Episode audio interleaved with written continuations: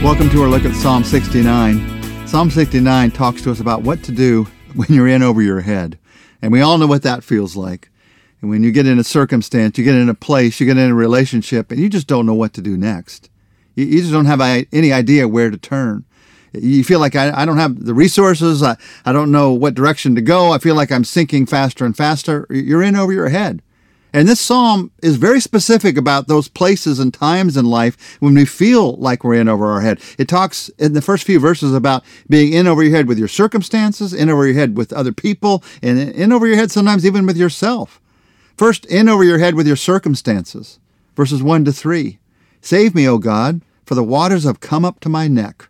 I, I sink in the miry depths where there is no foothold. I've come into the deep waters. The floods engulf me. I'm worn out calling for help. My throat is parched. My eyes fail looking for my God. That's in over your head with your circumstances. You feel all alone. You don't know where to turn. He also talks about being in over your head with people.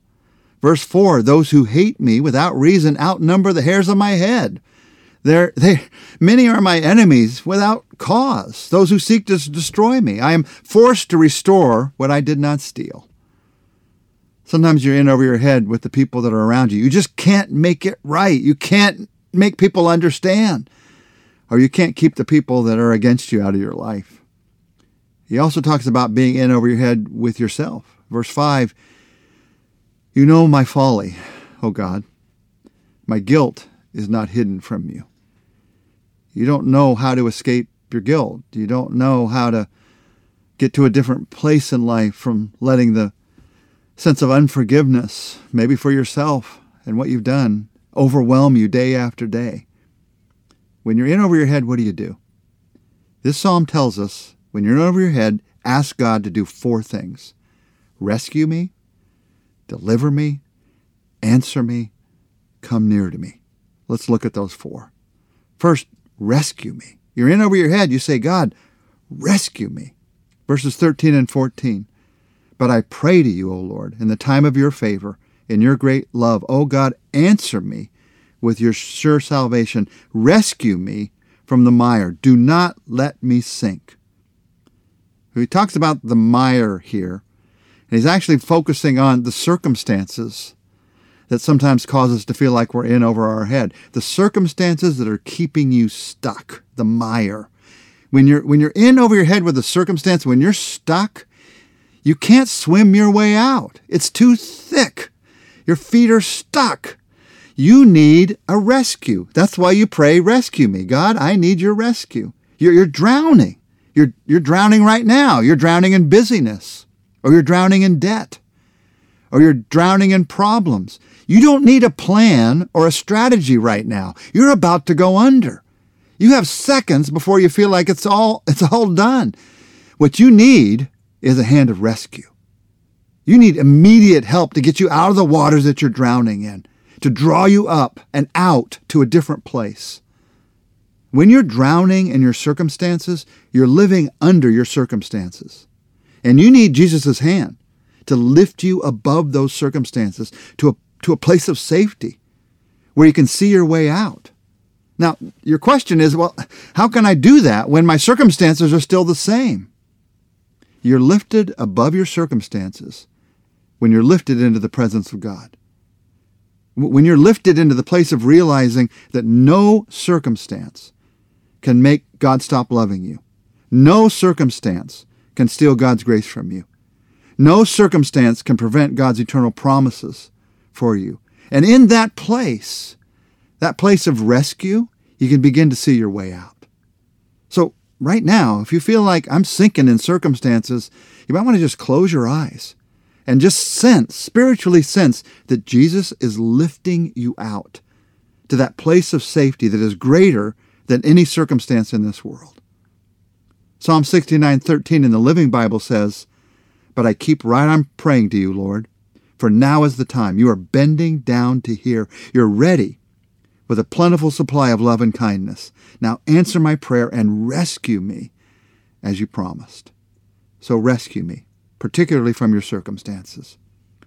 And then when you're in over your head, you also need to ask God, deliver me. God, deliver me. Set me free from this.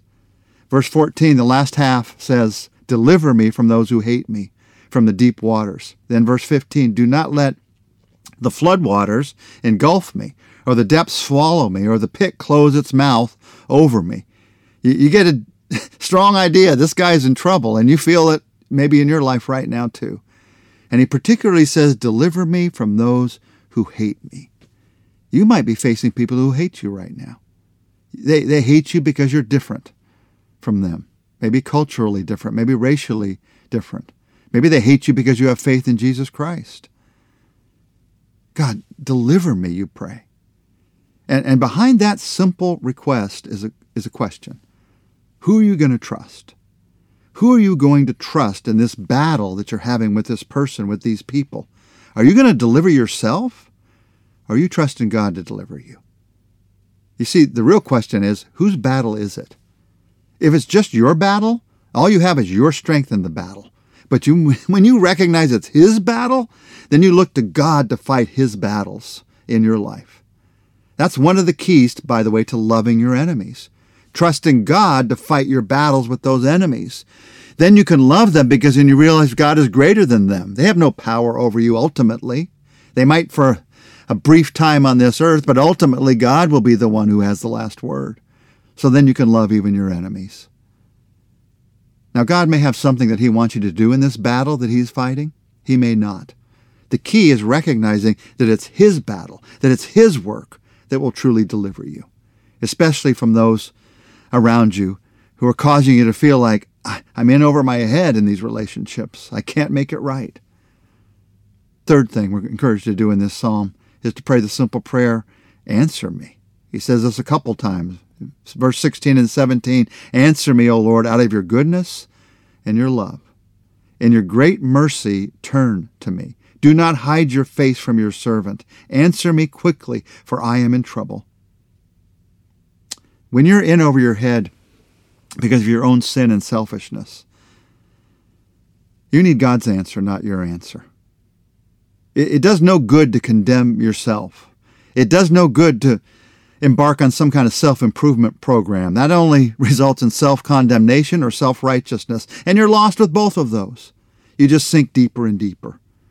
The answer you and I need is the two truths in these verses God's goodness and God's mercy. That's where you look. In your great mercy, he says, stop trying to make up for your sin. That's called self righteousness. You trust in God's mercy for forgiveness. You may have never done that, or you're not sure that you've done that. By the power of the cross, what Jesus did on the cross, you can do that right now. You can say, Jesus Christ, I trust you for your forgiveness. He has given you that gift. You may need to remind yourself right now that you trust in God's mercy alone to forgive. You may have prayed a prayer like I just said many years ago, but you've forgotten the meaning of that prayer in your life. You may need to remind yourself it's only through the mercy of God that I have forgiveness. It's not for how good I have been today, it's by, by the mercy He's shown you. And then He says, out of the goodness of your love, remember that God loves you. And remember how good it is that God loves you. Now, notice he says here, answer me quickly in this. We're going to come back to look at this more closely in Psalm 70. It's a reminder to us today don't wait one second to throw yourself on the mercy of God, to look to the goodness of God's love. Every second we spend on self condemnation is wasted. Every moment we look to God's grace is blessed. And there's one final request in this prayer for when you're in over your head. Number four, come near to me.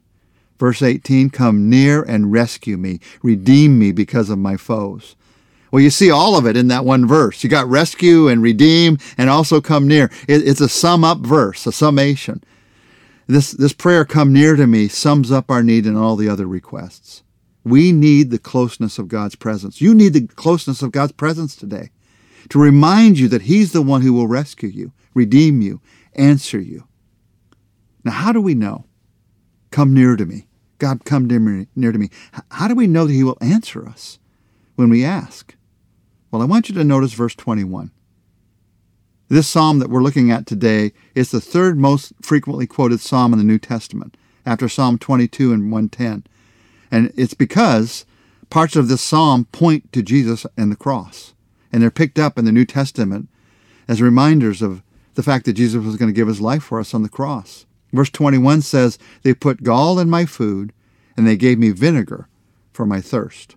Well, you remember if you read the Gospels, that the writers of the Gospels picked up on those words from the book of Psalms as a reminder of the fact that Jesus was going to give his life for us.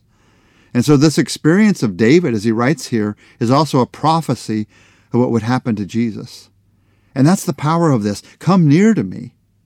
And then, then we're reminded of the cross. Jesus did come near to you. And you can see that with clarity at the cross. He stretched out his arms for you, he gave his life for you, and he invites you into his presence today. Let's pray together. And in prayer, just say, Thank you, Father. Thank you, Lord, that no matter how bad it gets, you will always be there. You will always show yourself to be great in the end. You will always love and protect and save me. What David faced in these battles, it was so much worse than what I'll probably have to face. But that doesn't change the fact that I'm facing some battles, some struggles.